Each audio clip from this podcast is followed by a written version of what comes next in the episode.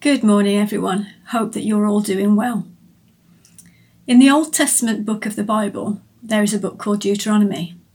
And when we go through this book, it tells us all about the Israelite people who are almost ready to enter a new land that God has promised them.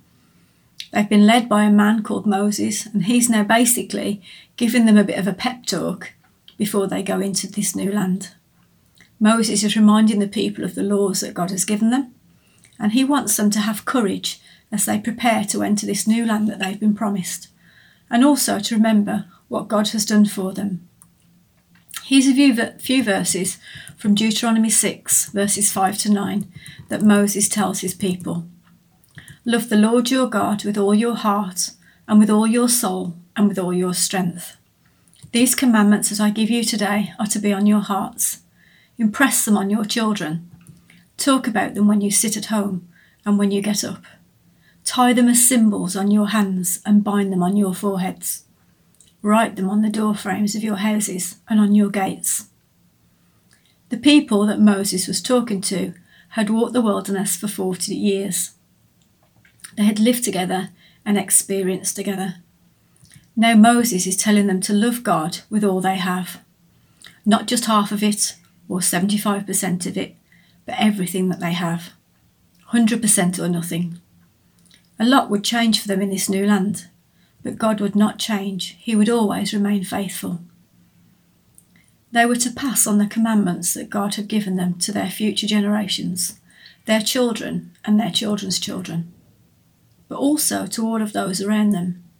They lived in small groups and clans, and they all took the responsibility for caring for and teaching the people around them. They were to speak about how God had blessed them and saved them and been with them, teaching how God had been faithful to them throughout their time in the wilderness. They could use different ways of doing that, reciting it, tying it on their doorposts, tying it on their hands, so as not to forget what God had said. For that faith to be passed on, it had to be real.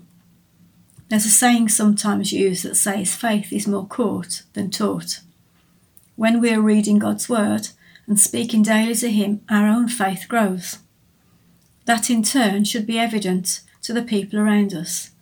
People will see our faith and how we handle situations and difficulties and how we're living our lives and want that for themselves. Our lives should be a witness to others of what God has done for us. We still aren't able to meet physically in a church at the moment, but that doesn't have to stop us in fact, it can give us more opportunities to put our faith into action. I spoke a few weeks ago about us all having our own individual story of what God had done for us, how we can use our story to encourage others in the faith, how our story can be an opportunity and a way that we can impact others. Whether we like it or not, people will watch us. Let's make sure that we are living a life that is pleasing to God but also that is a life that others will want to copy from us and will want for themselves. So, a question to leave you with today Are you passing on your faith? God bless you. Have a great day.